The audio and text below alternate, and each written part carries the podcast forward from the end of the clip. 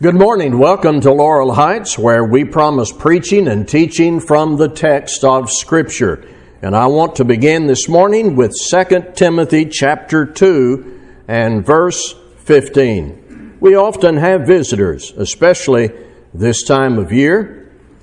If you haven't filled out a visitor's card, though that is not required, it is appreciated.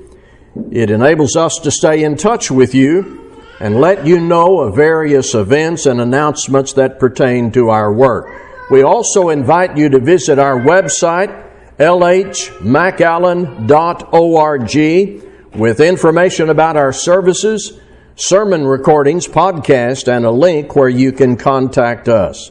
Let me tell you what I'm going to do next Sunday morning.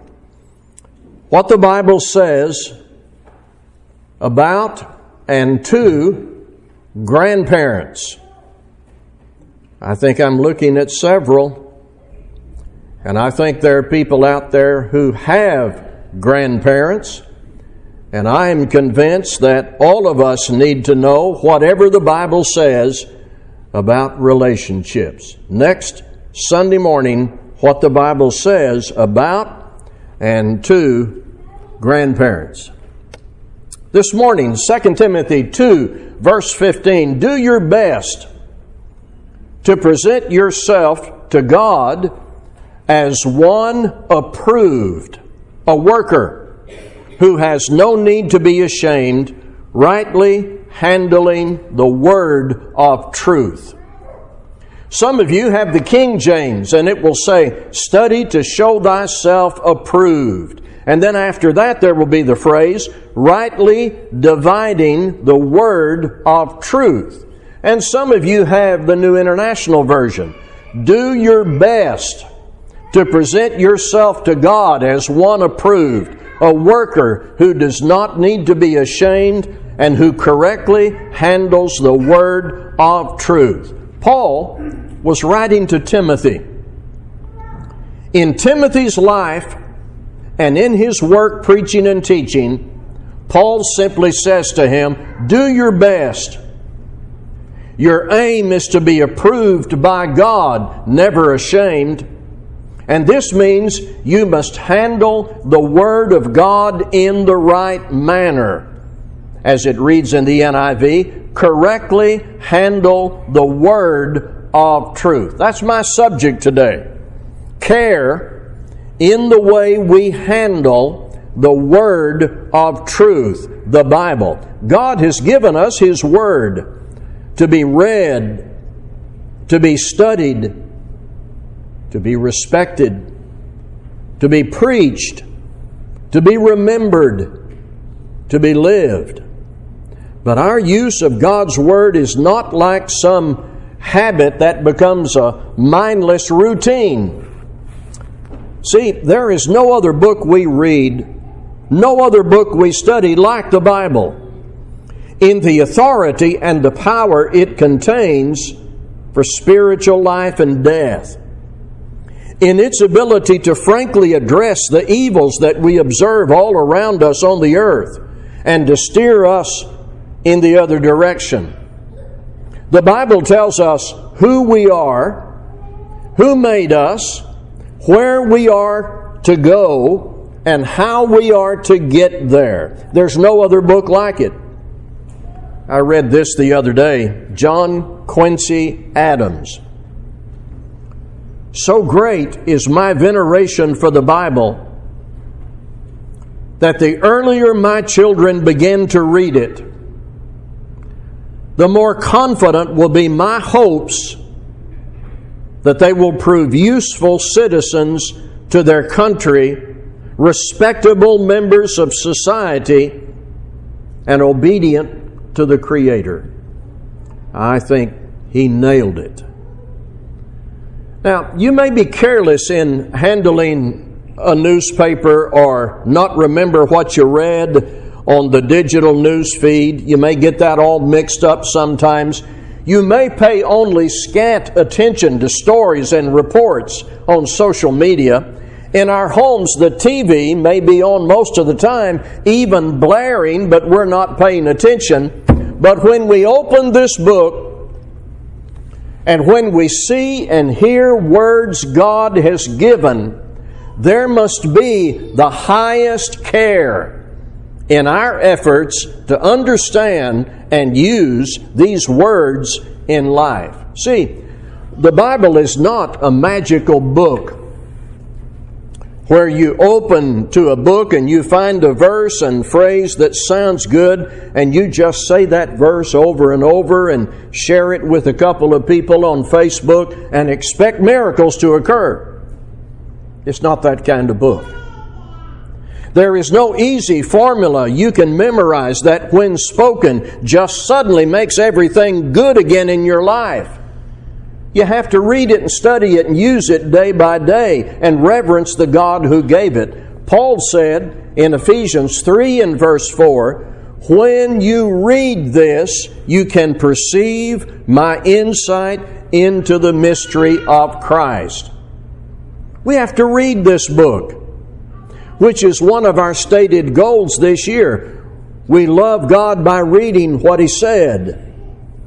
We have to patiently read it in context, discover what it meant, and then consider how it applies, and then apply it. Paul said to Timothy, Do your best. In harmony with that, and our text in 2 Timothy 2:15, rightly dividing the word of truth, correctly handling the word of truth, in the interest of that, I want to point out this morning three common violations. I'm going to throw some flags. Three common violations of our use of Scripture. And then I'll conclude with a passage about the rich, positive value of what God has revealed. Three common violations. Number one, the desire before the discovery. Here's what I mean. If you start out wanting the Bible to say something, it is almost certain you will find it or think you have found it. Consider a person who really hasn't read the Bible much, really not too familiar with what the overall message is, unclear about the big picture, having spent almost no quality time with the text of Scripture and so the Bible is used more as a collection of quotations. And a person in this frame of mind and background with no balanced scope of Bible knowledge, nevertheless, wants to use the Bible to prove something. And so they latch on to some idea that they like a lot. And the attitude begins to develop I know that must be in the Bible. It's got to be there somewhere. They really want to find this in the Bible and they want to find it quickly and they tell themselves, I know it has to be there. I really want to find a verse that says this. I'm going to call that the desire before the discovery. You have decided what you want to find, and then you go in search of a verse that you think says what you want to find. That's the desire before the discovery. Ask any scientist if that method is objective.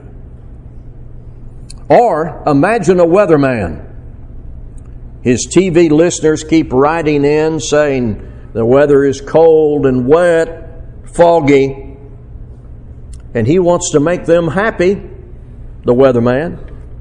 So he looks at the radar and the equipment and the weather patterns, and he's determined to find sunshine and warm weather and bring it to the area. But he can't do that. He can only report objectively what is actually there. So, I'm going to throw a flag on the play. Objectivity violation objectivity violation when you put desire before discovery. You're not being objective with Scripture. You're not handling correctly the word of truth. If you already know what you want the Bible to say before you open the book, it's likely you're going to find something you think says that. What's missing is objectivity. God never said, Here is a book of stories and words and sentences and verses and narratives, and they're not really connected. You can just turn it into whatever you want. No. Look with me as an example Matthew 7, verse 1. Matthew 7, verse 1. It's part of the Sermon on the Mount. And there are many people in the world who know little else about the Bible. Maybe they've not read the entire Sermon on the Mount at all, but they know two words judge not. Such a relief to find exactly what they wanted to find. The conclusion then is quickly asserted that you cannot judge me or criticize me for anything I've done against the will of God, no matter how ungodly, because it says right here in the book, I've got it, the two words are judge not. So leave me alone. Don't talk to me about any gospel and repentance and changing. Judge not. This is what many want the Bible to say. Desire comes first and then they discover two words, ignore the context, and everything else the Bible says that is related. We're not going to do that this morning. Matthew 7 1 through 5. Judge not that you be not judged, for with the judgment you pronounce, you will be judged, and with the measure you use, it will be measured to you. Why do you see the speck that is in your brother's eye, but do not notice the log that is in your own eye? Or how can you say to your brother, Let me take the speck out of your eye, when there's a log in your own eye, you hypocrite? First, take the log out of your own eye, and then you will see clearly to take the speck out of your brother's eye. Jesus said, after you remove the log from your own eye, you can better see to help your brother get the speck out of his eye. And by the way, down in verse 15, he said, Beware of false prophets. And in verse 20, he said, You will recognize them by their fruit. In John 7 24, Jesus said, We are required to engage in righteous judgment. We are to rebuke and discipline and help sinners see their sin and error. If we love them, we'll do that. Like Paul, who rebuked Peter. Aquila and Priscilla, who taught Apollos. Peter, who corrected Simon in Acts 8. The two words, judge not, are not just two words given to comfort people in their sin who don't want to be corrected. Jesus is not condemning all constructive criticism or rebuke of sin. He is saying, don't be a hypocrite about it. Don't do it this way. Do it this way. That's context. When desire comes before discovery, we are not handling aright the word of truth. Here's something connected to our Bible class this morning. Another violation. The old instead of the new. Just this morning in the adult Bible class, we were going through the eighth chapter of Hebrews, where the writer quotes Jeremiah. See, God told Jeremiah long before Jesus came that there would be a new covenant, a better way to access God, the final way to access God, different from the old in Hebrews chapter 8. I'm going to begin reading at verse 8. Behold, the days are coming. This is the quotation from Jeremiah 31. Behold, the days are coming, declares the Lord, when I will establish a new covenant with the house of Israel and with the house of Judah. Not like the covenant that I made with their fathers on the day when I took them by the hand to bring them out of the land of Egypt for they did not continue in my covenant, so I showed no concern for them, declares the Lord. For this is the covenant that I will make with the house of Israel after those days, declares the Lord. I will put my laws into their minds and write them on their hearts, and I will be their God, and they shall be my people. And they shall not teach each one his neighbor and each one his brother, saying, Know the Lord, for they shall all know me, from the least of them to the greatest.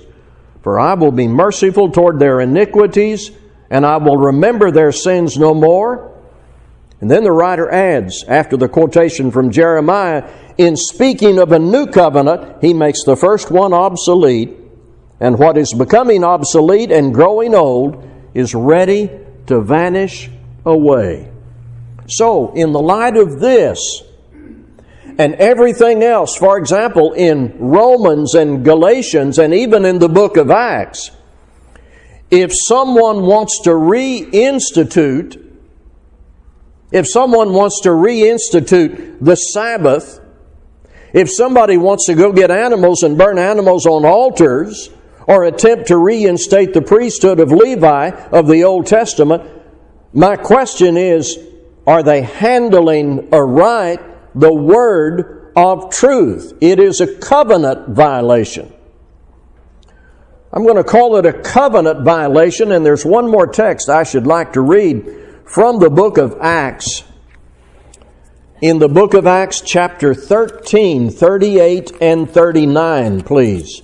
Acts 13, 38 and 39. In a sermon, it was said, Let it be known to you, therefore, brothers, that through this man, Jesus, forgiveness of sins is proclaimed to you, and by him, everyone who believes is freed from everything from which you could not be freed by the law of Moses.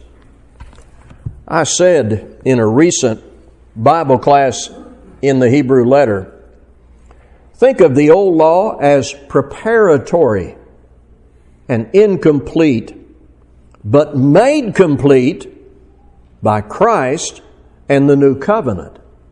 What the law could not do, Christ does, providing access to God. He is the author of eternal salvation to all who obey Him. We need to be careful the way we use this book. One more. I'll call this the sentence without the paragraph. The sentence without the paragraph Philippians 4 and verse 13. You heard this that Michael read this morning, and you've all heard it before. Maybe quoted this many times. I can do all things through him who strengthens me. If I just take this single statement, paying no attention to the context, and without the guidance of anything else in the New Testament, I might think I can do anything I want. And Christ will give me the strength to do it. Anything I want to do, Christ will strengthen me to do it.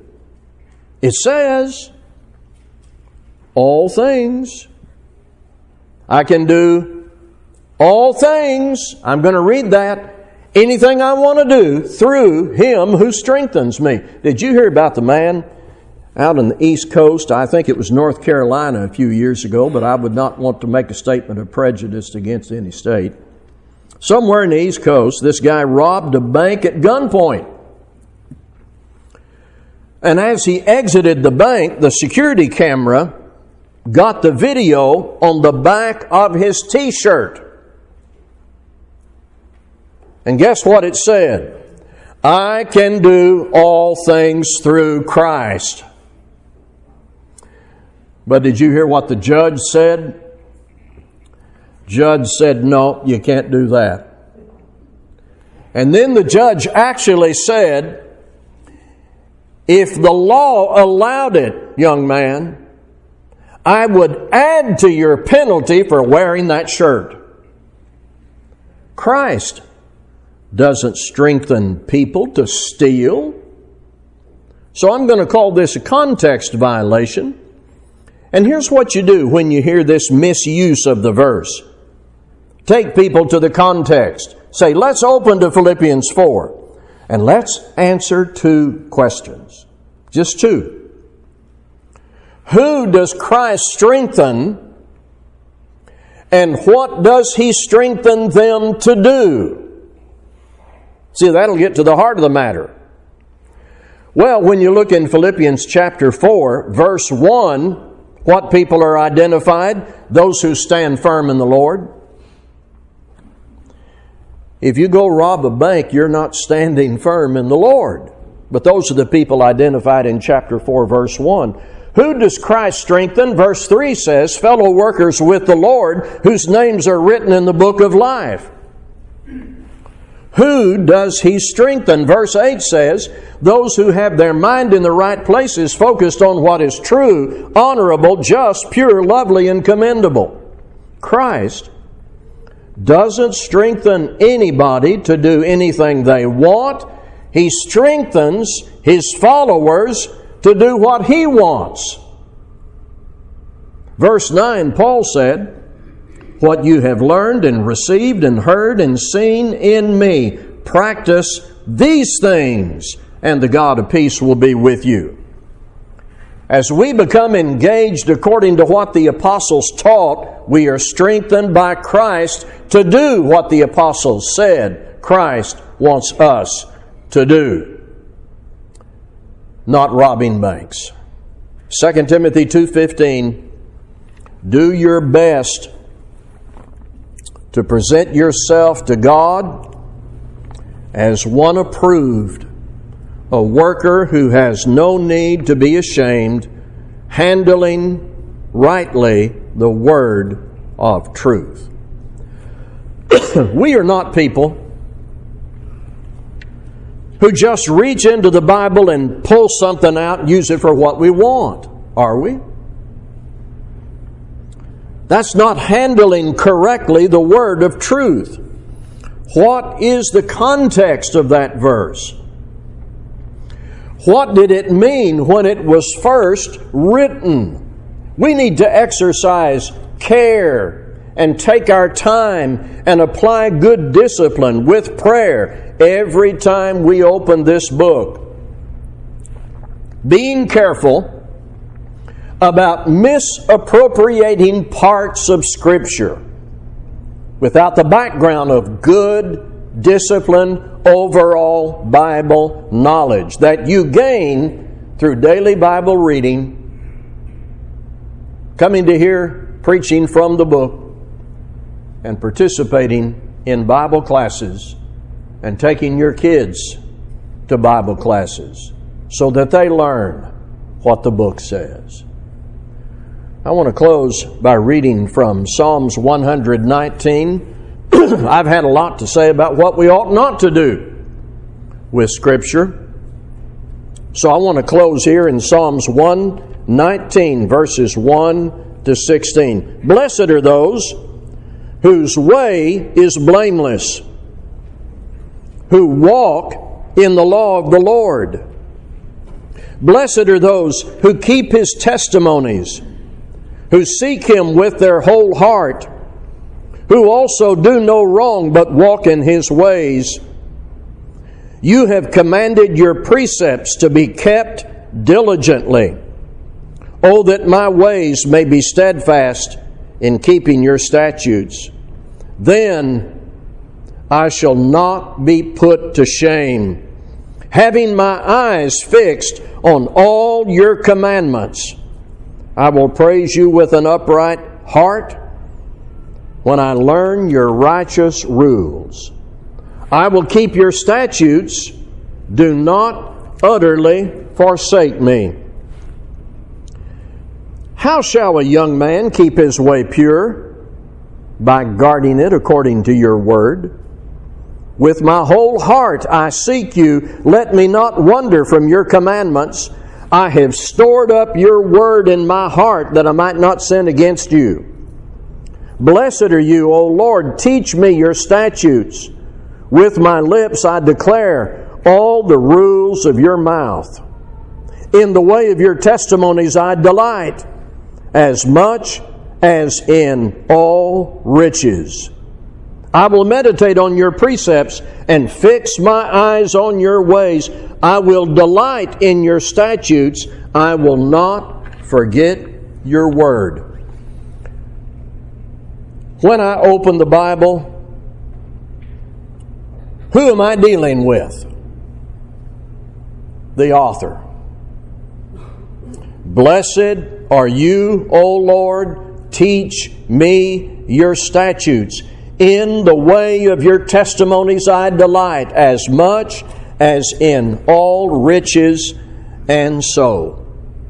Do your best to present yourself to God as one approved, a worker who has no need to be ashamed, handling rightly the word of truth. Let's be standing as we sing.